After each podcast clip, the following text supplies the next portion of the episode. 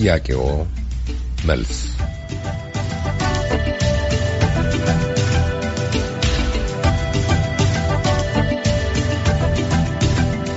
ትግራይ ክልል ውስጥ የተከሰተውን ሰብአዊ ቀውስ ለማስተካከልና በአጠቃላይ የኢትዮጵያን ችግር ለመፍታት የመንግስትን ቁርጥ ውሳኔ እንደሚፈልግ ሁለት የተፎካካሪ ፓርቲዎች ስራ አስፈጻሚ አመራር አባላት ለጥያቄዎቻችሁ መልስ ሲሰጡ ተናግረዋል።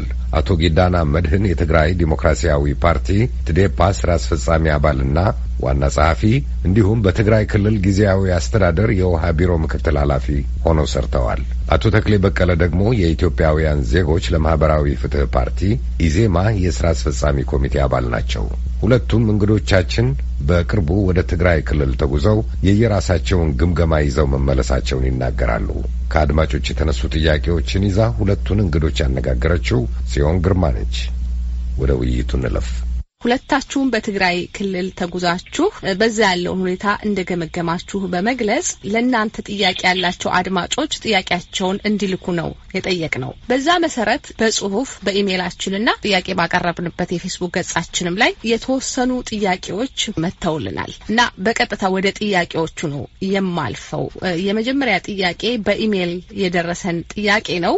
የኔ አንተ አለኸኝ ከአዲስ አበባ የላኩልን ጥያቄ ነው። ለሁለታችሁም እንደ ኃላፊነታችሁ ያቀረቡት ጥያቄ ነው። ጥያቄዎቹ ትንሽ በርከት ይላሉ።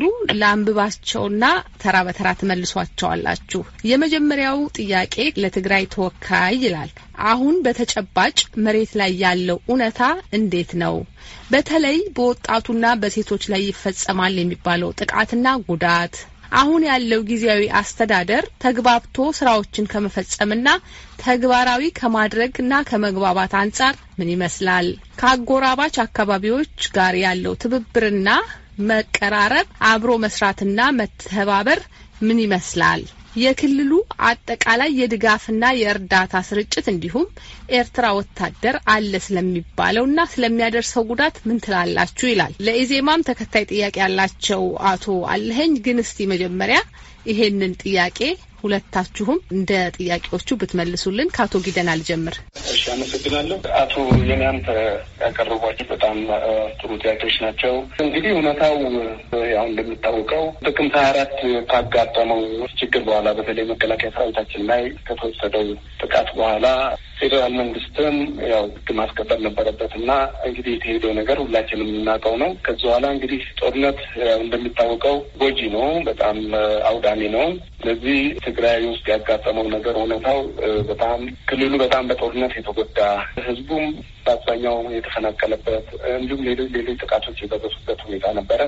መሰረተ ልማቱ ስልኩንም መብራቱንም ጨምሮ ሌሎች ነገሮችን በጣም ከፍተኛ ጉዳት ላይ ነበረ። ስለዚህ ሁላችንም እኔም አቶ ተክሌም ወደ ትግራይ ታህሳስ መጀመሪያ አካባቢ መቀሌ ከተያዙ በኋላ ሄደን እንዳየ ነው ይህንን የተገነዘብ ነው። ከዛ የሆነው ሁኔታ በተለይ የጊዜያዊ መስተዳደር አባላት በተለይ አምስት ሰዎች ጨምሮ በመጀመሪያ ሽሬ ገብቶ የማረጋጋት አካባቢ የሚያስተዳድር ሰው ህዝቡን የማማረጥ መዋቅሩን የመመለስ እንዲሁም የተሰሩ ስራ የመሰረተ ልማቱ የመጠቀም የመመለስ መብራት፣ ሞባይል፣ ትራንስፖርት የማስጀመር ባንክን፣ የጸጥታና የፖሊስ መዋቅሩን የመመለስ እንዲሁም የመሳሰሉ ስራዎችን በሚያመሰግን ሁኔታ ነው የሰሩት። ለዚህም በእውነት ፓርቲያችንም እኔም ክብር እሰጣለሁ። ከዚ በኋላ ግን ያው እያደር እያየን ስንሄድ ግን ያው ጉዳቱ በጣም ከፍተኛ እንደሆነ እየተገነዘብን ሄድን። ስለዚህ እውነታው አሁን በጦርነት የታሸ በጣም የተጎዳ አካባቢ በተለይ mentally በጣም የተጎዳ ህዝብ እንደሆነ ነው የተገነዘብነው።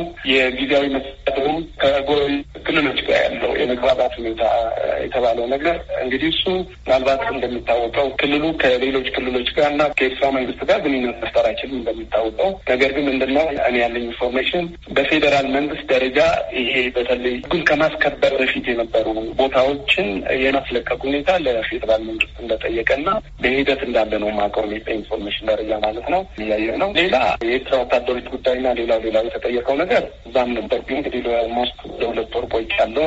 ጄኔራል በላይ ስዩም የሰሜን ዕዝ ዋና አዛዥም ተናግረውታል። የመቀሌ ከንቲባ አቶ አትክልትም ገልጸ ሌሎችም ገልጸውታል። የኤርትራ ወታደር ትግራዊ እንደገባና ብዙ ነገሮች happen እያደረጉ እንደሆነ በትክክል የሚታወቅና ይህም መንግስትም ራሱ ያመነበት እንዲሁም የአሜሪካ መንግስትም state of መልስ አድርጎም ሌሎችም እነ human rights ሰዎች እና UN special representative ያሉበት ፕራሚላ ፓተን፣ ሌሎችም የመሳሰሉት የገለጹት ስለሆነ ይሄ የኤርትራ ወታደሮች ትግራይ ውስጥ መኖር የሚካድ አይደለም። የአቶ ኬንያንትን ጥያቄዎች በዚህ መልኩ ነው። ጊዜያዊ አስተዳደሩ የእርስ በርስ ግንኙነት ምን ይመስላል የሚል እሱን ጥያቄ አልመለሱትም። እንግዲህ ጊዜያዊ አስተዳደሩ ማለት ለምናውቀው እንግዲህ ካቢኔ የምንለው ማለት ቢሮ ኃላፊዎች የካቢኔው አባላት ናቸው። ካቢኔው ማለት ደግሞ ክልሉን የሚመራው politically፣ socially እና economically የክልሉን አቅጣጫ የሚወስን የሚመራ ማለት ነው። ጊዜያዊ አስተዳደር ስንል ይህንን ነው። በዋና ስራ አስፈጻሚ የሚመራው ማለት ስለዚህ በመሀላቸው ያለው መግባባት ምን ይመስላል የሚለው ነገር እኔ information የለኝም። እኔ ካቢኔ አባልም አልነበርኩም። ነገር ግን እኔ ክልል ውስጥ ያን ችግሩን ለመፍታት ከዚህ ፓርቲውን ወክዬ ወደዛ ሲሄድ የነበረው ሁኔታ አንድ ላይ የተደረገበት ነገር እንዲሁም በተለይ ጊዜያዊ መስተዳድሩ ፓርቲዎችን አሳትፎ አካታችና አሳታፊ ለማድረግ ያደረገው ጥረት ግን ዝም ብሎ ለይስሙላ ነው ማለት ለምሳሌ እኛ ትዴታ የካቢኔው አባል አይደለንም። መሆን የነበረበት አካታችና አሳታፊ መሆን ከነበረበት በትክክል ፓርቲዎች ቢሮ ቦታ ይህን ያህል፣ ምክትል ቢሮ ይህን ያህል፣ የዞን አስተዳዳሪዎች ይህን ያህል፣ የወረዳ አስተዳደር ይህን ያህል ተብሎ ቦታ ይሰጣቸውና በድርድር ከዚህ በኋላ ደግሞ ፓርቲዎቹ ደግሞ እጩዎችን አቅርቦ በስራ አስፈጻሚ ሊሾሙ መደረግ ነበረበት። ነገር ግን ለይስሙላ እንዲያው አቶ አቃድስታን የአረናው ሊቀመንበር እንዲገቡ ተደረገ። አንድ የራያ ዴሞክራሲያዊ ፓርቲ ራዲታ ሊቀመንበር እንዲገቡ ተደረገበት። ከዚ በኋላ ሌላው ግን ዝም ብሎ አሳታፊና አካታች ለማድረግ የተደረገው ጥረት ዝም ብሎ ብዙም የሚያጠግብ አልነበረም። ስለዚህ በመሀላቸው ያለው የመግባባት ምን የሚለው ነገር ብዙ ብዙ information የለኝም። አቶ ተክሌ ቀደም ብሎ በተነሳው ጥያቄ ላይ የሚሰጡት ምላሽ ካለ ሁላችንም እንደምናውቀው እንደተጠቀሰው ጥቅምት ሀያ አራት ግጭቱ ከተጀመረ በኋላ እነዚህ ሰዎች የተሳሳተ ስሌትና ስልክ ይዘው ወደ ግጭት ከገቡ በኋላ ከፍተኛ የሆነ ትግራይ ውስጥ ኪሳራ ደርሷል። ይህንንም በተለያዩ ዓለም አቀፍ ሚዲያዎችንም ጭምር እያየነው ነው። በኢዜማም በኩል ሶስት ጊዜ አካባቢው ከፍተኛ አመራር የክልሉ መዋቅር እንዳለው ነው። የከፍተኛ አመራሮች ሶስት ጊዜ ሄደዋል። መቀሌ ለሁለተኛ ጊዜ ሄደናል። በዚህ በምዕራብ ትግራይ ደግሞ እስከ ሁመራ አካባቢ በማይካድራ በኩል የሄደ ቡድንም አለ። ይዘናቸው የመጣ ነው። በርካታ ውጤቶች አሉ፣ እውነታዎች አሉ። እነዛ እውነታዎች በተለይ መሀል ትግራይ አካባቢ እና መቀሌ አካባቢ ያለው እና በተለይ በምዕራብ ትግራይ አካባቢ በሁመራ ባይካድራ አካባቢ ያሉት እውነታዎች የተለያዩ ናቸው። እዚህ ውስጥ በርካታ ተዋናዮች አሉ። ሁላችንም ያው እናውቃለን። አንደኛው የኤርትራ ሰራዊት ነው። የኤርትራ ሰራዊት ደግሞ በቅድም አቶ ጊዳና እንደገለጸው ቀደም ሲል በጀነራል በላይ ስዩም ተገልጾ ነበረ። ከዛም በጊዜያዊ አስተዳደር አባላቱ በተደጋጋሚ ተገልጿል። በመንግስት አካላት በተወሰኑ ሰዎችም ያው እየተገለጸ ያለ ነው። በመንግስት ደረጃ አጠቃላይ ነው ያልተገለጸው እና እነዚህ ጉዳት ያደረሱ ኃይሎች አንደኛው የኤርትራ ሰራዊት ነው እየተከሰሰ ያለው። ሁለተኛው ህወሀት ለቋቸው የሄዱት በርካታ እስረኞች፣ ወንጀለኞች የነበሩ ናቸው። መቀጠል ደግሞ የእሱ የህወሀት ኃይሎች የነበሩ ተበታትነው የቀሩ ኃይሎችም የዚህ አካል ናቸው የሚሉ በርካታ ወገኖች አሉ። በአንዳንድ አካባቢዎች ደግሞ ሁላችንም ያው እንደምንሰማው የሚከሱ ወገኖች አሉ። በተለይ የአማራ ልዩ ኃይልና የአማራ ሚሊሻ የሚሏቸውም አሉ። በእኛ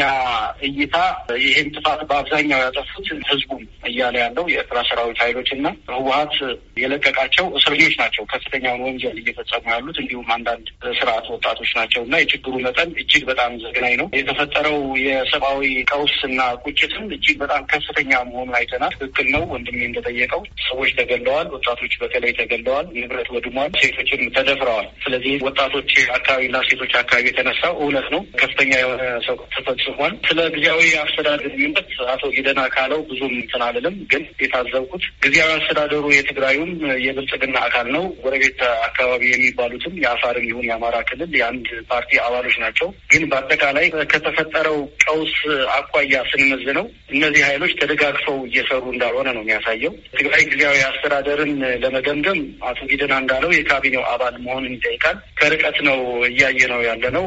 የካቢኔው አባል አድርጎ ለማሰባሰብ ያው የሞከራቸው ኃይሎች አሉ።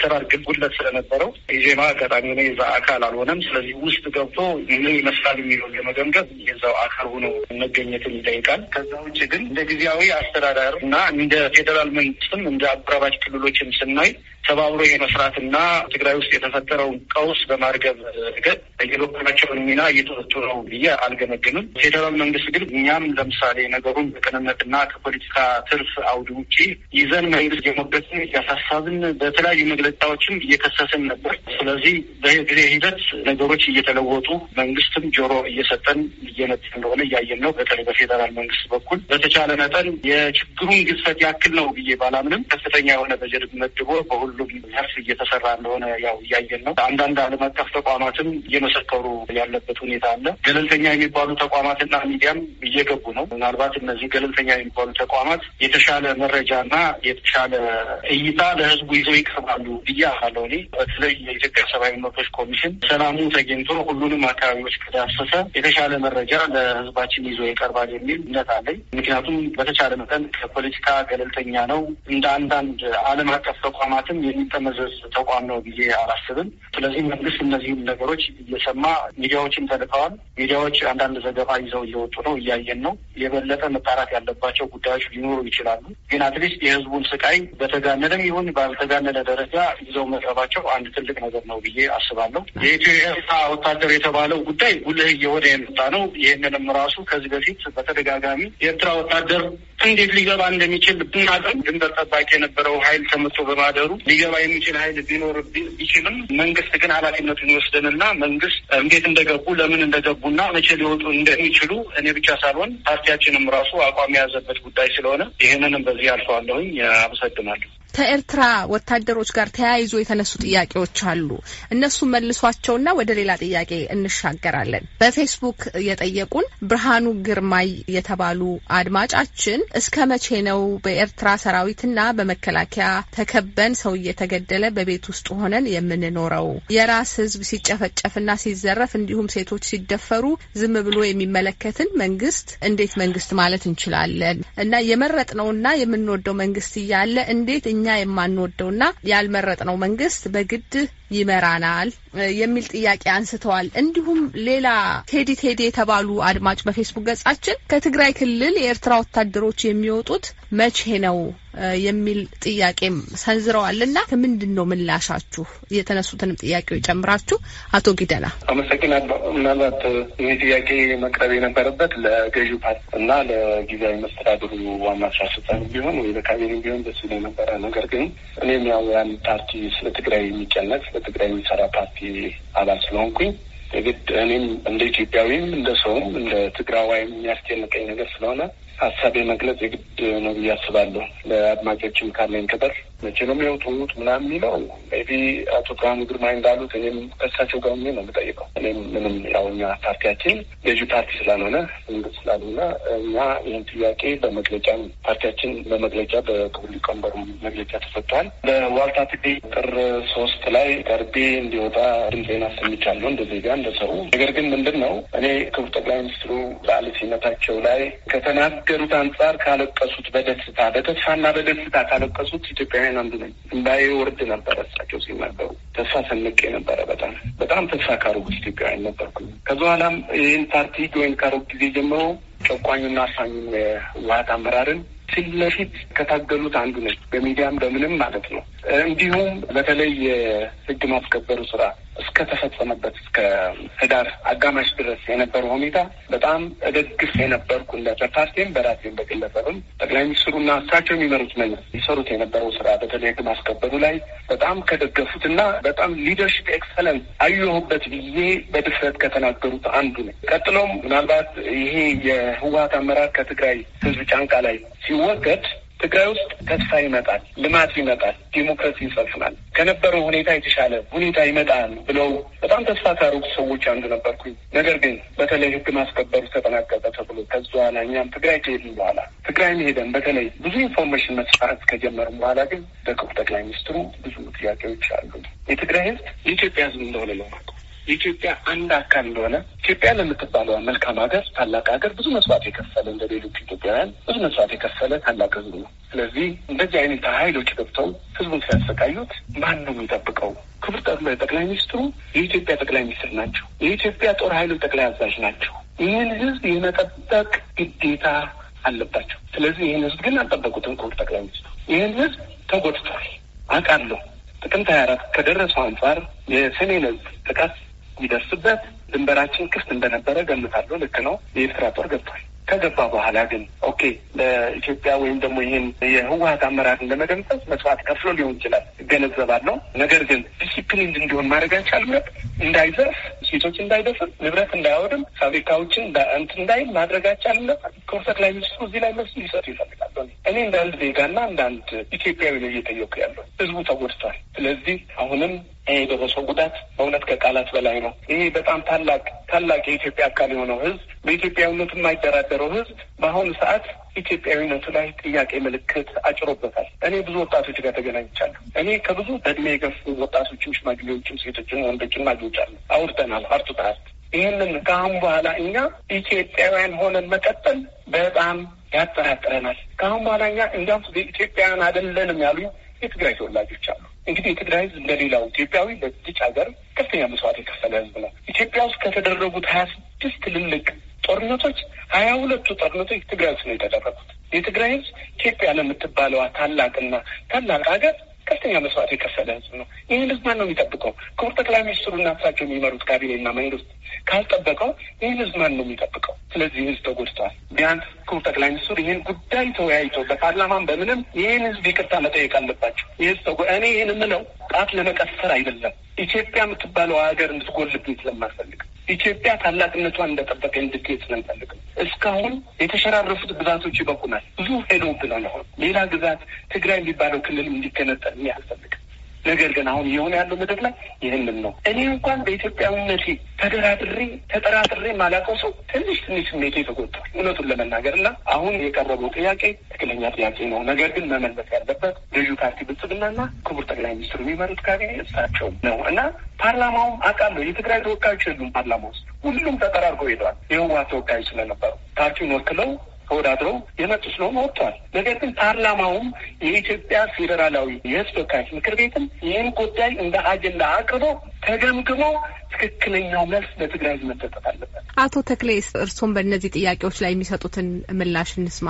ብዙም ከአቶ ጊደና የተለየ እንትን ምለው የለኝም ግን መግቢያዬ ላይ ቅድም እንዳልኩት የተሳሳተ ስሌትና ስልት ይዞ የገባው ኃይል የፈጠረው ስህተት ነው ከመጀመሪያው ያልኩት ለዚህ ነው። የኤርትራ መንግስት ከበረሃ ጀምሮ ማለት ሻዕቢያና ህወሓት አብረው ምን እንደሰሩ ሁላችንም የምናውቀው ነው። ወዳጆች ነበሩ። ግን ከኢትዮ ኤርትራ ጦርነት በኋላ እነዚህ ኃይሎች አይጥና ድመት መሆናቸው ሁላችንም የምናውቀው ጉዳይ ነው። በተለይ ከዚህ ከግጭቱ በኋላ ለሀያ ዓመታት ያክል ሁለቱ መንግስታት ምን አይነት እንትን ያራምዱ እንደነበር ሁላችንም እናውቃለን። ስለዚህ ሙሉ በሙሉ ጥርስ ውስጥ የገባ ነበር ማለት ይቻላል። የኤርትራ መንግስት የትግራዩ ህወሓት ጥርስ የተነከሰበት ኃይል እንደነበረና ሀያ አመት ሙሉም ራሱ ሲጠብቀው የነበረው እሱን ድርጅቱን ጨምሮ የአካባቢውን ህዝብ ሲጠብቅ የነበረው የመከላከያ ኃይላችን የሰሜን ህዝብ መሆኑ ሁላችንም እናውቃለን። ስለዚህ ይህን ጉዳት አንዳንድ ኢትዮጵያውያን ወገኖቻችን በተለይ የፖለቲካ ፓርቲ መሪዎች አሁን ያለውን መንግስት ለማውገዝ ሲፈልጉ ከኤርትራ መንግስት ጋር ብቻ እያያዙ የችግሩን ምንጭ ማለት ይሄ ጥቅምት ሀያ አራት የተደረገውን ሲያሳንሱት እናያለን እና እኔ በኩል ይህን ጠባቂውን ኃይል ነው የበተነው መጀመሪያ ስለዚህ የተበተነ ኃይል እና ጥርስ ነክሶ የኖረ ኃይል ጠላቱን ለማውደም ቢገባ ወይም ጠላቱን ለመደምሰስ ቢገባ ትክክል ነው ባይባልም እንኳን ነባራዊ ሁኔታው የሚፈቅደው ያን ነው ሊሆን የሚችለው። ስለዚህ ይህ ኃይል መመታቱ ተገቢው ነው ብዬ ባስብም እኔ እንደ ግለሰብ በትግራይ ህዝብ ላይ የደረሰው ጉዳት ግን ቀላል አይደለም። ዞሮ ዞሮ ተጠያቂ ሊሆን የሚችለው በዚህ ጉዳይ ላይ ምንም እንኳን መጀመሪያ ክብሪቱን የጫረውና በዚህ ጉዳይ ላይ የተለያዩ ኃይሎች ትግራይ ውስጥ እየተርመሰመሱ ጉዳት እንዲያደርሱ እድሉን የፈጠረው ህወሓት ነው እና ተሸንፎ ቢሄድም መንግስት ግን ከዛ በኋላ በተለይ ምናልባት የመጀመሪያ ሳምንታት ሁለት ሳምንታት ወይም የመጀመሪያ አንድ ወር አካባቢ ለመንግስት ሊያስቸግረው ይችል ይሆናል። ከዚያ በኋላ ግን የትግራይን ህዝብ መጠበቅና መልሶ የማቋቋሙን ጉዳይ ልዩ ትኩረት ሊሰጠው ይገባ ነበር። ቅድም አቶ ጊደና እንዳለው በጠቅላይ ሚኒስትሩ በተለይም በዚህ ጉዳይ ላይ የተለየ አትኩሮት ሰጥተው ይሰራሉ ብዬ የማስባቸው ክቡር ጠቅላይ ሚኒስትር በዚህ ጉዳይ ላይ አድርገዋል የምለው ብዙም አይታየኝም ነው። የአቶ ጊደና እንዳለው ከተጠያቂነት የሚያመልጥ መንግስት መስሎ አይሰማኝም። የመረጥነው መንግስት እያለ ወዘተ የሚሉት አጠቃላይ ጥያቄዎቹ መጠየቅ ያለባቸው ለፌዴራል መንግስቱ ወይም ደግሞ ለብልጽግና ፓርቲ ይመስለኛል እንደ ፓርቲ። ያም ሆኖ ግን እኔም ራሱ የመረጥነው መንግስት የሚለው የሚያስኬድ አይመስለኝም። ህጋዊ መንግስት አይደለም ተቋቁሞ የነበረው። ያን ጉዳይ ሳንፈታ ነው ወደ ጦርነት የተገባው። ያን ጉዳይ ራሱ ህጋዊ ያልሆነ መንግስት፣ ህጋዊ ያልሆነ ምርጫ ቦርድ አቋቁሞ የተመረጠ መንግስት ነው። በወቅቱ ትክክል አይደለም ስንል ነበረ እንደ ፓርቲ፣ እንደ ግለሰብም እኔ እንደዛ ነበረ ማምነው። ያም ሆኖ ግን ያ ጉዳይ በጠረጴዛ ዙሪያ ይሰካል የሚል እምነት ነው የነበረን። በጠረጴዛ ዙሪያ ከመፍታት ይልቅ ግን መከላከያ ኃይላችን ላይ ጥቃት አድርሶ ለራሱም ተጎድቶ ራሱም ሞቶ ለትግራይ ሕዝብ የተረፈ ኃይል አለ። ይህ ለትግራይ ሕዝብ የተረፈ ኃይል ነው ብለን ግን የምንተወው ጉዳይ አይደለም። መንግስት ባለ በሌለ አቅሙ ልዩ ትኩረት ሰጥቶ የትግራይን ጉዳይ ሊመለከተው ይገባል የሚል ትናንትናም የነበረ ጥያቄ ነው የኔ ጥያቄ፣ አሁንም የኔ ጥያቄ ነው። በፓርቲ ደረጃም ራሱ አቋም የያዝንበት ጉዳይ ነው። ምናልባት እዚህ ጋር ቅድም አቶ ጊደና አንዳንድ ወገኖች እና እሱም የተሰማው feeling መግለጹ ተገቢ ነው። ኢትዮጵያዊነትን ጥያቄ ውስጥ የሚከት ፊሊንጎች ወይም ስሜቶች እንደተፈጠሩበት እና በአንዳንድ ወገኖች ላይ እንደተፈጠሩ እንዳሉ ይገባኛል። እኔ እዛ ስሜት ተጋሪ አይደለሁም እውነቱን ለመናገር ምክንያቱም ሀገርን ለድርድር የምናቀርብበት ሁኔታ ኑሮም አያውቅም፣ ለወደፊትም አይኖርም። እንታገላለን ማለት የትግራይ ተወላጅም አብዛኛው የኢትዮጵያ ማህበረሰብም እኮ ጉዳዩን ጉዳይ ብሎ ይዞት ከትግራይ ሕዝብ ጎን ቆሞ እየታገለ ነው እያየ ነው ያለ ነው እና ሁላችንም በአጠቃላይ ኢትዮጵያውያን በዚህም በዛም ያለ ነው ሀገር ውስጥም ውጭም ያለው የትግራይን ጉዳይ ጉዳይ ብለን የትግራይን ሕዝብ ጉዳይ ጉዳይ ብለን ከፖለቲካው አውጥተን ከሕዝቡ ጎን ልንቆም ይገባል። ያ ካልሆነ ግን መንግስትንም ቢሆን ልንታገለው ይገባል የሚል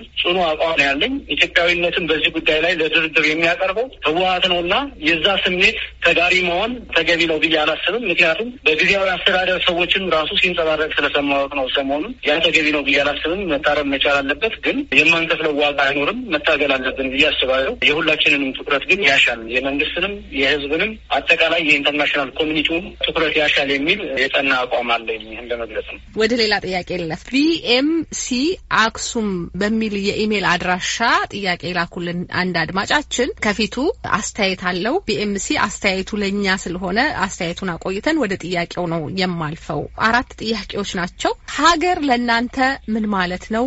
እንዴት ነው የሚገለጸው? የኤርትራ ሰራዊት እስከ ዛሬ የካቲት አስራ ስምንት ስድስተኛ ወር ሁለት ሺ አስራ ሶስት ዓመተ ምህረት ሰላማዊ ዜጎችን እየረሸነ ነው። ህዝቡ በእንደዚህ አይነት መንገድ ካለቀ ማንን ነው ወደፊት ለማስተዳደር የምታስቡት? ትግራይ ከኢትዮጵያ ጋር ትቀጥላለች ብላችሁ ታስባላችሁ? የኢዜማና ቲዴፓ አመራሮች ወደ ትግራይ በተጓዙበት ጊዜ የኤርትራ ሰራዊት በትግራይ ይንቀሳቀሳል ወይ የሚል ጥያቄ ነው ያነሱት። እንግዲህ ሁለቱ ጥያቄዎች ቀደም ብለው ተመልሰዋል። ያልተመለሱት ላይ መልስ ስጡበት። አቶ ጊደና ያለ በተለይ የመጀመሪያው ጥያቄ ሰፋ ያለ ትርጉም ሊኖረው የሚችል ነው። እንደ ሰውም እንዳስተሳሰቡም ለእኔ ሀገር ማለት ብዙ ነገር ነው። ሀገር ማለት ለእኔ ሰው ነው። ሀገር ማለት ለእኔ ክብሬ ነው። ሀገር ማለት ለእኔ መገለጫዬ ነው። ሀገር ማለት ለእኔ መጠለያዬ ነው።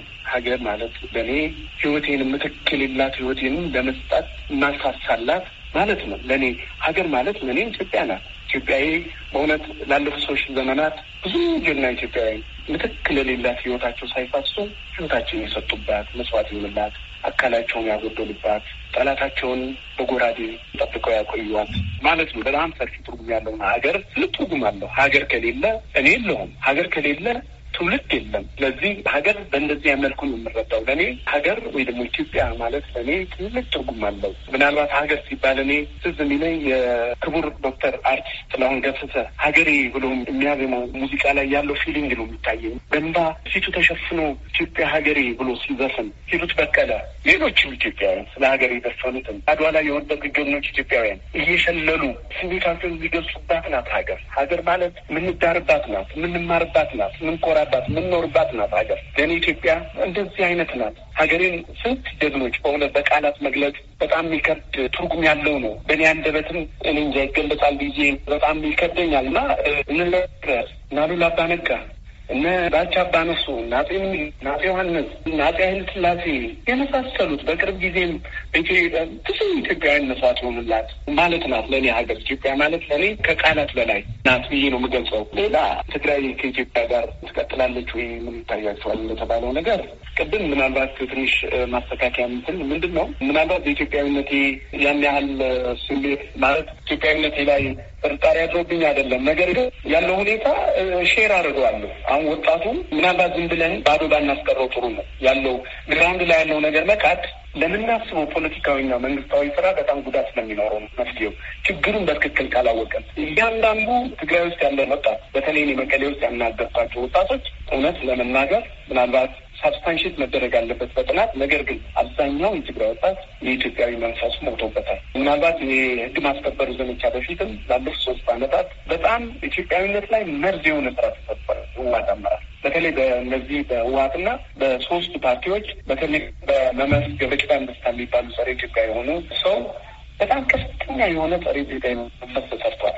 ስለዚህ አሁንም ካለው የህግ ማስከበር ላይ የተፈጠረው በጣም ጎጂ የትግራይ ላይ የደረሰው እንትን አብዛኛው ወጣት ኢትዮጵያዊነቱ ላይ በጣም ጥርጣሬ አድርገዋል። ይህንን አድረስ ማድረግ ነገ ለምናስባት ኢትዮጵያ ወይ ደግሞ ትግራይን ኢትዮጵያ አድርጎ ለማስቀጠል በሚሰራው ስራ ላይ ይህን ችግር መረዳት ወሳኝ ይኖራለሁ። ትግራይ ከኢትዮጵያ ጋር ቀጥላ ከሄዳ አው ትቀጥላለች። ነገር ግን ለዚህ ወሳኝ የሆነ በሳል አመራር ያስፈልጋል። ከክቡር ጠቅላይ ሚኒስትሩ ጀምሮ የእሳቸው የሚኒስትሮች ምክር ቤትን ጨምሮ ጦር የኢትዮጵያ መከላከያ ሰራዊትም ፓርላማው፣ እንዲሁም ሌላው ኢትዮጵያዊ አብረን ከሰራን ይህንን መርዛማ መንፈስ ማምከል እንችላለን። ትግራይም ኢትዮጵያ ሆና የማትቀጥልበት ሁኔታ የለም። ምክንያቱም የትግራይ ህዝብ ማለት የኢትዮጵያ መሰረት ነው። እንደሚታወቀው ምናልባት አሁንም ድረስ እኔ የተገነዘብኩት ጉልላት ላይ እስካሁን የኢትዮጵያ ባንዲራ አለ ትግራይ ውስጥ ቀብር ላይ ኢትዮጵያ ባንዲራ ተደርጎ ነው ቀብር የሚቀበሩ። እቁብ ላይ ምን ላይ እስቲ አብዛኛው በተለይ እነዚህ በእድሜ የገፉ ከወጣት ውጭ ያሉት ተጋሩ አሁንም ኢትዮጵያዊ መንፈሳቸው ላይ ብዙ አይደራደሩም። ነገር ግን ስራ መስራት አለብን። ከክቡር ጠቅላይ ሚኒስትሩ ጀምሮ ይህንን መጥፎ መንፈስ የማምከን እና በጣም በተሳለ የሆነ አመራር ለመስጠት ተጋሩን ኢትዮጵያዊ አድርጎ የማስቀጠል ስራ መቀጠል አለበት። ትግራይ ውስጥ ብቻ አይደለም፣ እዚህ ከትግራይ ውጭ ያሉት አካባቢዎችን ተጋሩን የምንይዝበት መንገድ ተጋሩ መብታቸው ተከብሮ እንደ ሌላው ኢትዮጵያዊ መብታቸው ተከብሮ መኖር አለባቸው። የተጋሩ ኢትዮጵያዊነትን ጥርጣሬ የሚከት ስራዎችን አንስራ። የፌዴራል መንግስትም ይህንን የሚያመክን በጣም ለተሳለ የሆነ አመራሪ ትግራይ ደግሞ ኢትዮጵያን አስቀጥላለች። አመሰግናለሁ። አቶ ተክሌ እሺ፣ አመሰግናለሁ። ሀገር ማለት ለእናንተ ምንድን ነው የሚለው የወንድሜ ጥያቄ ጥያቄው ግልጽ ነው። ሀገር ማለት ሰው ነው። ሀገር ማለት ህዝብ ነው። ሀገር ማለት ከዛም ሲያልፍ አቶ ጊደና እንደገለጸው ወሰኑ ነው፣ ታሪኩ ነው፣ ባህሉ ነው፣ ቋንቋው ነው፣ የተፈጥሮ ሀብቱ ነው። ሀገር ማለት ብቻ ሳይሆን አካባቢ የአካባቢ ተወላጅ ሆነህ የመቀሌ ልጅ ስትሆን መቀሌ ያሉት ነገሮች መቀሌ ያለው ሰው መቀሌ ያለው ባህል ነው ሊያስተሳስርህና ሀገር ብሎ ሊያስቀጥል የሚችለውና በጥያቄ ደረጃ ትክክል ነው። ሰው እየተጎዳ ነው፣ ሰው እየደረስንለት አይደለም የሚለውን መንፈስ ነው እኔ ማለት የፈለግኩት። ግን እንደ ግለሰቦችም እንደ ፓርቲም ከዚህ ውጭ አልወጣንም። ለህዝብ እየጮህን ነው፣ ለሰው እየጮህን ነው። ግጭቱ የተፈጠረበት ሁኔታ በተሰላ ዘዴ አይደለም፣ በተጠና ሁኔታ አይደለም። ሳይታሰብ ዱብዳ የሆነበት ሁኔታ አለ። ለምንድን ነው የሆነው? መንግስትን ከተጠያቂነት አያመልጠው በሂደት ሆኖም ግን ለጊዜው ችግሩ የፈጠሩት ኃይሎች ይህን ቀውስ እዚህ ሀገር ውስጥ እንዲመጣ አድርገዋል። በእነሱ ሰበብ ደግሞ የትግራይ አካባቢ ላይ ከፍተኛ ጉዳት ደርሷል። ያን እየጮህን ነው። ለዓለም አቀፉ ማህበረሰብ እያሳወቅን ነው፣ እየገለጽን ነው። እኛ ብቻ ሳንሆን ብዙ አካላት እየገለጹት ነው ያሉት እና ሰው ላይ ጉዳት ስለደረሰ ነው ይሄ ጥያቄ የመጣው። ግን አገር ማለት ባጭሩ ሰው ነው። ስለዚህ ለህዝቡ ለሰው እንቁም የሚለውን መልእክት ነው ማስተላለፍ የፈለገው በጥያቄ ደረጃ ቢቀርብም ወንድማችን ያሳለፉ መስሎ የሚሰማኝ ትግራይ ከኢትዮጵያ ትቀጥላለች ወይ የሚለው የኛው ትንሽ እንትን የሚል ይመስለኛል።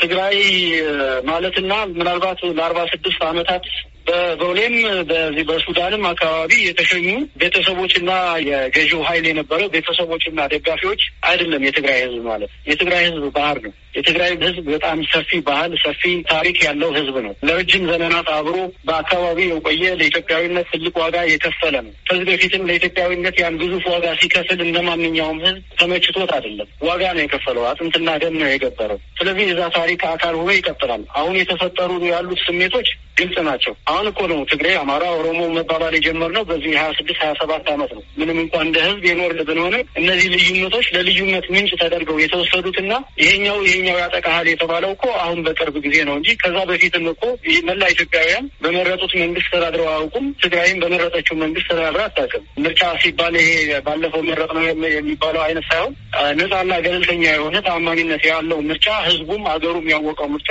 አድርጋ አታውቅም። እንደ ክልል እንደ ኢትዮጵያ አድርገን አናውቅም ዛሬ ስለዚህ ኢትዮጵያውያን አብረን ስንኖር አሁንም ያለ የተቀረው የኢትዮጵያ ክፍል ተመችቶት ነው እየኖረ ማለት አይደለም። ምቹ የሆነ መንግስት ተፈጥሯል ማለት የምንችል አይመስለኝም። ችግሮች አሉ። ይህ ግን ቅድም አቶ ጊደናም ሲገልጸው የነበሩ አንዳንድ ስሜቶች ግን የተፈጠሩ ስሜቶች አሉ። በተለይ በከተማዎች አካባቢ ላይ የተፈጠሩ ስሜቶች አሉ። ምክንያቱም ጦርነቱ በአጋጣሚ ተፈጠረ ጦርነቱ ራሱ ወይም ግጭቱ የተሰጠው ትርጓሜ ህዝብ ህግ የማስከበር ዘመቻ ተብሎ ነው ትርጓሜ የተሰጠው። ከህግ የማስከበር ዘመቻ አልፎ ግን ንብረት ነው የወደመው። ሴቶች ነው የተደፈሩት። ዜጎች ነው የሞቱት። ህዝብ ጨለማ ላይ እንዲወድቅ ነው የተደረገው። ይህ ደግሞ በዛኛው ኃይልም ጭምር ነው by the way ግን at least በመንግስት ደረጃ የተፈጸሙ ግን አንዳንድ እውነቶች አሉ። ለምሳሌ የግለሰቦች ፋብሪካዎች እና የኤፈርትንም ራሱ ስናይ በፋብሪካዎች ደረጃ የኤፈርት company የተወሰዱ መኪኖች አሉ። የህግ ማስከበር ዘመቻ ነው የተባለው፣ ግን የተወሰዱ ንብረቶች አሉ። አሁንም ራሱ ተጽዕኖ የመፍጠር በተለይ በፌዴራል መንግስት ደግሞ ስማቸውን የማጥላላት ሁሉ ምናልባት በንግድ ህግ የጠፋ መልካም ስም ለመገንባት ረጅም ጊዜ ሊፈጅ ይችላል እና ጥንቃቄ ጉለት በተለይ በሚዲያው አካባቢ ላይ በጥንቃቄ ጉለት ስማቸው የጠፉ ንብረታቸው መዘረፋቸው ሳያንስ መውደማቸው ሳያንስ ስማቸው ራሱ ከህወሀት ጋር ተያይዞ የጠፉ በርካታ ድርጅቶች አሉ።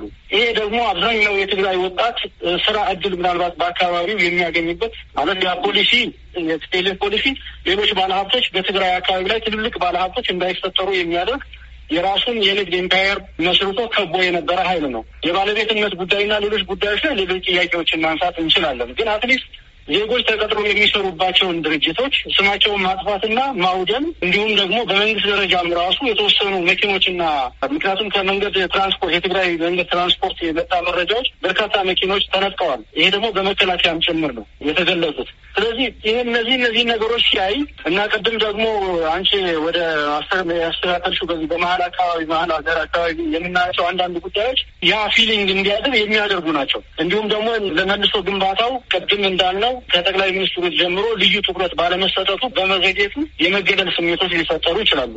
እነዛ የመገለልና የሰቆቃ ስሜቶች ግን ኢትዮጵያዊነትን ጥያቄ ውስጥ ይከታሉ የሚል እምነት የለኝም። በርካታ የሆነ ህዝብ ከትግራይ ህዝብ ጎን ቆሞ እየጮኸ ነው ያለው። መንግስትም ቅድም እንዳልነው በተወሰነ ደረጃ ጆሮ ሰጥቶ እንቅስቃሴ ላይ ጀምሮ ነው ያለው። ነገሮች ደግሞ እየተጣሩ ምናልባት ለወደፊቱ በገለልተኛ ኃይሎች እየተጣሩ እውነታው እየወጣ ጥፋተኛው ኃይል ይቅርታ የሚጠይቀው ይቅርታ እየጠየቀ የተጎዳው እየተካሰ የዘረፉ ኃይሎች ደግሞ ለፍትህ እየቀረቡ የምንሄድበት ሁኔታ ሊኖር ስለሚችል ትግራይ ከኢትዮጵያ ትቀጥላለች ወይ የሚለው ጥያቄ ምናልባት የተወሰኑ በዚህ በድርጅቱ አካባቢ ላይ ያሉ ደጋፊዎች እና በስሜት ደግሞ የተጎዳን የሚሉ ወገኖች ካልሆነ በስተቀር ህዝብ ባህር ነው። የትግራይ ህዝብ ይሄን ያስባል ብዬ እምነት የለኝም። ጥያቄዎቹን ላጠቃልና ወደ መጨረሻው ጥያቄ እንሄዳለን። አንደኛው ጥያቄ ጌታቸው እስከዚያ የተባሉ አድማጭ የጠየቁ ጥያቄ ነው። በስልካቸውም ደውለን እንጠይቃቸው ቁጥራቸውን አስቀምጠው ነበር። ስልካቸው ስላስቸገረን ልናገኛቸው አልቻልንም። ግን ጥያቄውን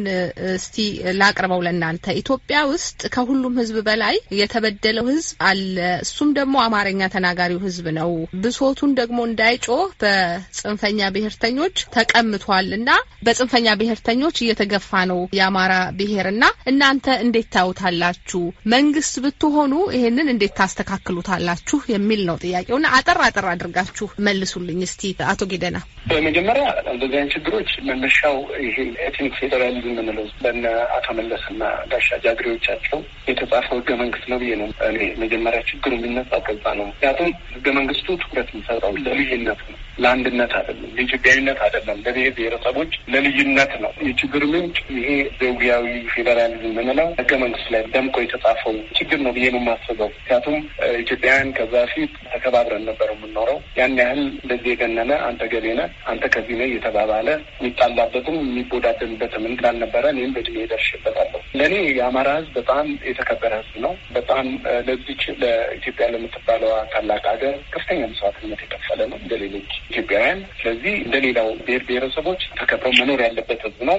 አኗኗሩንም ካየ ነው አብዛኛው የአማራ ህዝብ ትግራይ ካለው ወገኑ የተለየ አኗኗር የለውም። ቤንሻንጉል፣ ኦሮሚያ፣ ደቡብ ህዝቦች ጋምቤላ እና የመሳሰሉት ሀረሪ ካለው ኢትዮጵያዊ ወይም ደግሞ ገበሬ የተለየ አኗኗር የለው። ስለዚህ የአማራ ህዝብ ጨቋኝ ነበር፣ የአማራ ህዝብ ገዢ ነበር የሚባለው ነገር ይሄ ትርክት ገዢዎች የፖለቲካ ነጋዴዎች የፈጠሩት የተሳሳተ ትርክት መሆኑ ግንዛቤ ውስጥ መግባት አለበት። እኔ በዚህ መልኩ የአማራ ህዝብን target ተደርጎ የተመታበት ሁኔታ ካለ እኔ በትክክል prove አላረኩትም። ነገር ግን እንደዚህ አይነት አካሄዶች ካሉ ግን መቆም ያለበት ነው። እኔም እንደ ኢትዮጵያዊ እንደ አንድ ዜጋ ይህንን ከአማራ ወንድሞቼ ከሌሎች ኢትዮጵያ ወንድሞቼ ጋር ይህንን ለማስቆም አብሬ የምታገል ይሆናል።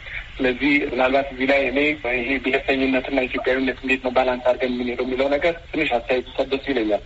ብሔሮች ከሌሉ ብሔረሰቦች ከሌሉ ኢትዮጵያ የለችም። የኢትዮጵያ የሀገራችን ቅድም ወንድም ተክሌ እንዳለው ህዝቦቿ ናቸው። አገር ሲባል ህዝብ ነው ብሎታል። ትክክል ነው። ብሔሮች ከሌሉ ኢትዮጵያም የለች። ውበት ናቸው፣ ጌጥ ናቸው ብዬ ነው የማስበው። ነገር ግን እንዴት አድርገን ነው ኢትዮጵያዊነትንና ብሔርን balance አድርገን የምንሄደው የሚለው ነገር እዚህ ላይ ሁልጊዜ ፕሮፌሰር መረራ ጉዲና ናቸው የሚሉ እሳቸው the golden ወይም ወርቃማው አማካይ የሚሉት አባባል አላቸው። ምን ማለት ነው? በአንደኛው ጫፍ እኔ የኢትዮጵያዊነት ሰርቲፊኬት ሰጭ ነኝ፣ የኢትዮጵያዊነት መገለጫ ነኝ። አንድ ጫፍ ብሔር ብሔረሰቦችን ትኩረት የማይሰጥ አንድ ጽንፈኛ ኃይል አለ በአንድ side፣ በሌላኛው ጫፍ ደግሞ ኢትዮጵያ የምትባል ሀገር ገደል ትግባ፣ እኔ የእገሌ ብሔር ተወካይ ነኝ፣ እኔ ብሔር እስከተከበረ ድረስ ኢትዮጵያዊነት ለእኔ ትርጉም የለውም ደግሞ በሌላ አንድ ጫፍ አለ። ነገር ግን ፕሮፌሰር ምን ይላሉ? ሁለቱም ወደ አንድ አቅጣጫ እንዲጓዙ እናደርጋቸዋለን። ኢትዮጵያዊነትም ብሔርተኝነትም ሁለቱም የሚገናኙበት ቦታ ያ ነጥብ ወርቃማ አማካይ ይሉታል። ዘጎንሰን ሚን ይሉታል። ይህ ምን ማለት ነው? ብሔርተኝነትም ብሔር ብሔረሰቦች የሚከበሩባት፣ ኢትዮጵያዊነት ደግሞ የሚደምቅበት ኢትዮጵያን መፍጠር አለብን። ይህን ስናደርግ በእውነት በእውነት አማራውም፣ ኦሮሞውም፣ ትግራዩም፣ ሶማሌ ሁሉም የኢትዮጵያ ብሔር ብሔረሰቦች የሚከበሩበት መልካም ዴሞክራቲክ እና የለማች ብልጽግና የተረጋገጠ ሀገር ላለን በዚህ መልኩን ሀሳብ የሚገልጸው አመሰግናለሁ። እሺ፣ አቶ ተክሌ እሺ፣ ያው ህወሀት ማለት የአማራ የአማራነትና የኢትዮጵያ ጠላት ነው የሚለውን ሀሳብ እኔ እጋራለሁ። ባለፉት ዓመታት ራሱ እኔ በዚህ ጉዳይ ላይ ግልጽ የሆነ አቋም ነው የነበረኝ እንደግለሰብ። አማራ አማራ ነው እንደተባለው የተለያዩ ሰነዶችን አዘጋጅቶ ነው አማራን በጠላትነት ሲያል የነበረው ህወሀት። አማራነት ደግሞ የአማራነትን ስነ ልቦና የሚቀበሉ ወይም ደግሞ ከአማራ የኢትዮጵያ አንድነት ስሜት ጋር አብረው የሚቆሙ የተለያዩ ብሔር ብሔረሰብ ተወላጆችንም ጭምር በአማራነት ፈርጆ የአማራ ተላላኪ፣ የአማራ ቫይረስ ተሸካሚ ወዘተ ብሏቸው እንደነበሩ እናውቃለን። ስለዚህ ቀንደኛው የአማራ ጠላት ህወሀት ነው ብዬ አስባለሁ። ሆኖም ግን በዚህ በአማራ አካባቢ ራሱ በመገፋት የተፈጠረ ብሔርተኝነት ስሜት እንዳለም ደግሞ ገነዘባለሁ።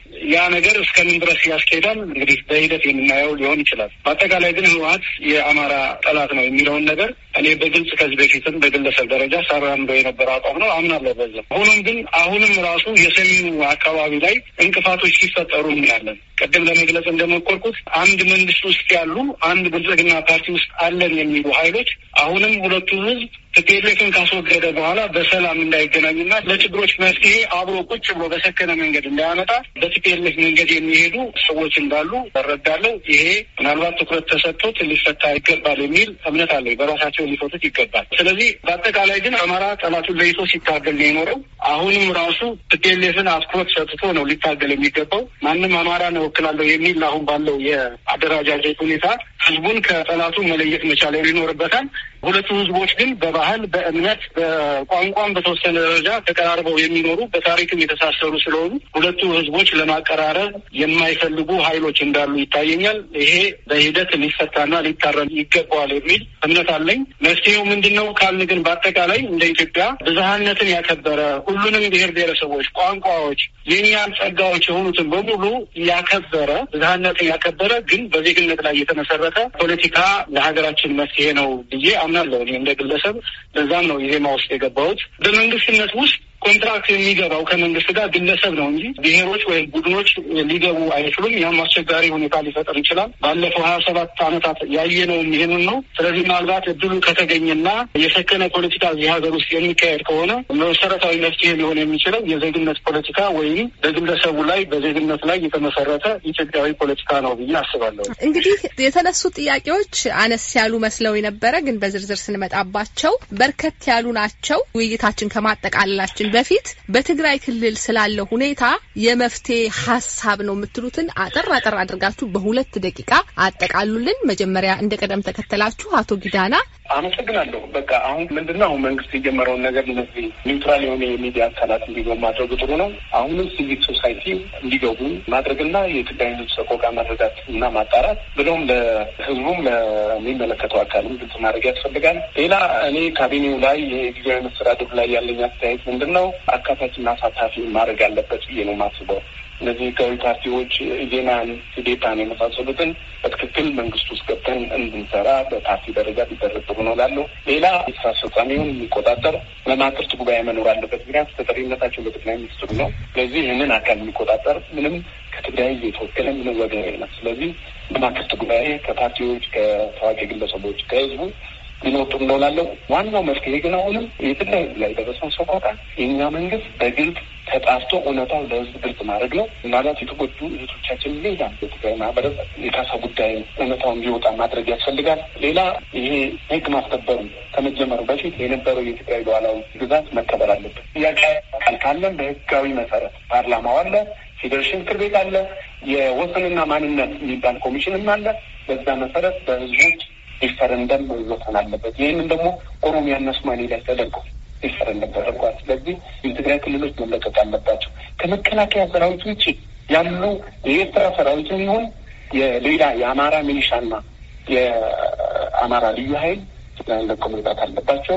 ይህንን ነው ማለት ተፈልገው ጽዮንና ቢያማሪክ የንብስ ስለጠጣችሁ በራሴም በትግራይ ዲሞክራሲያዊ ፓርቲም አመሰግናለሁ። አቶ ተክሌ ከዚህ በፊት በተለያዩ መረጃዎች ህወሀት ከመወገዱ በፊት እንደ ድርጅትም አንድ ነጥብ ስምንት አካባቢ የሚሆን አንዳንዶቹ ወደ አንድ ነጥብ ስድስት ይሉታል። አንድ ነጥብ ስምንት ሚሊዮን የሚሆን ህዝብ በአስቸኳይ ጊዜ እርዳታ ታቅፎ የኖረ ነው። በርካታ ሰዎች ደግሞ ምናልባት ከዚህ ከምግብ ዋስትና ተመርቀዋል የተባሉት ደግሞ አሁን በዚህ ጉዳይ ተንሸራተው ወደዚህ ይገባሉ። በአጠቃላይ በመንግስት ደረጃ በተለይ በአንዳንድ የመንግስት መስሪያ ቤቶች በሰላም ሚኒስቴር አካባቢ በርካታ ሚሊዮን ቁጥር ወደ ሁለት ነጥብ አምስት አካባቢ እንደገናም ደግሞ በሌሎች መስሪያ ቤቶች አራት ነጥብ አምስት አካባቢ የሚሆን ህዝብ ለከፍተኛ ችግር ተጋልጧል ተብሏል። በዛ ላይ ከዚህ ግጭት ተጨማሪ ኮቪድ ነበር፣ አንበጣ ነበር። ስለዚህ በጣም የተወሳሰበ ችግር ነው ትግራይ ውስጥ ያለው። በዛው መጠን መንግስት ትኩረት ሊሰጠው ይገባል የሚል ነው እኔ የሚሰጠው ሀሳብ። ሌላኛው በዚህ በሰላም ጉዳይ መቀሌ ውስጥ ቁጭ ብሎ የህወሀት ካድሬ የነበረ ወይም የህወሀት አመራር የነበረ አመፅና ብጥብጥ እያስነሳ የህዝቡን ሰላም ተመልሶ ማወቅ የለበትም። እዚህ ላይ ቁርጥ የሆነ እርምጃ መወሰድ መቻል አለበት። የህግ ክትትል መኖር መቻል አለበት።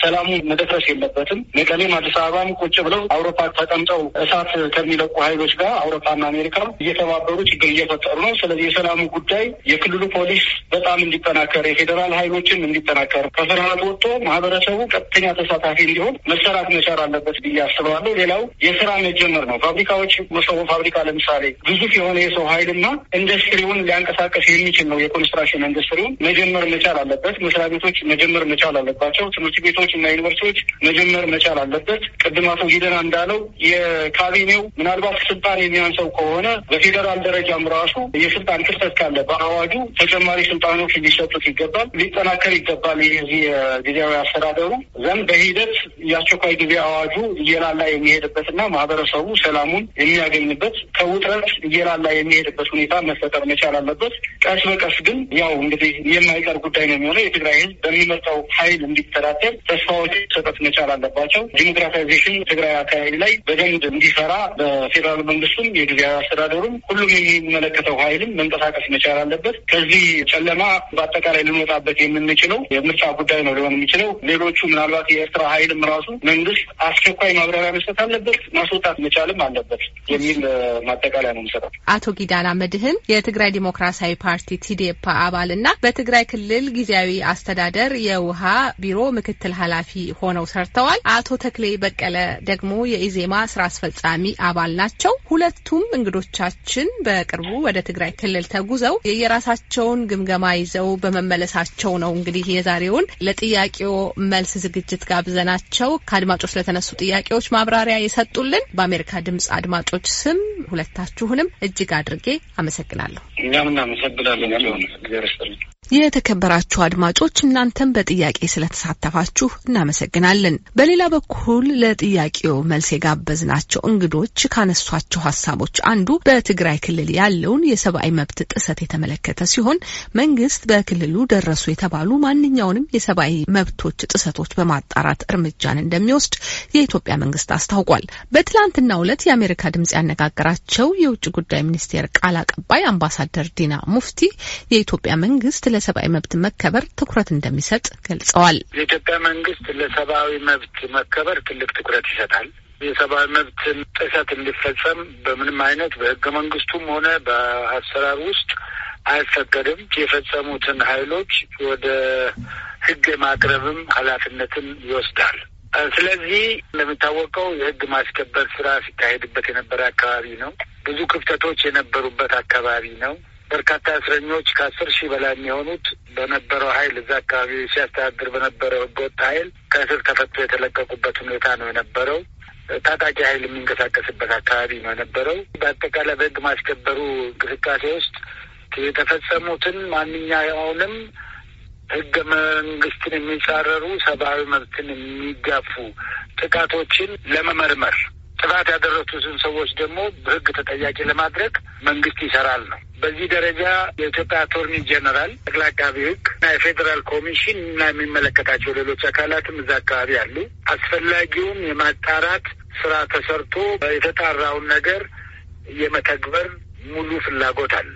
አያይዘውም የሰብአዊ መብት ተሟጋች ቡድኖች ገብተው ማጣራት እንደሚችሉ ገልጸዋል። የረድኤት ድርጅት ሰራተኞችም ቢሆኑ ከዚህ በፊት በፈቃድ ነበር እንዲሄዱ የተደረጉት። አሁን በማሳወቅ ብቻ እንዲሄዱ እንደተፈቀደላቸው ጠቁመው በትክክለኛው መንገድ እንዲጣራና ተጣርቶም የማስተካከያ እርምጃ እንደሚወሰድ ጨምረው መናገራቸው አይዘነጋም።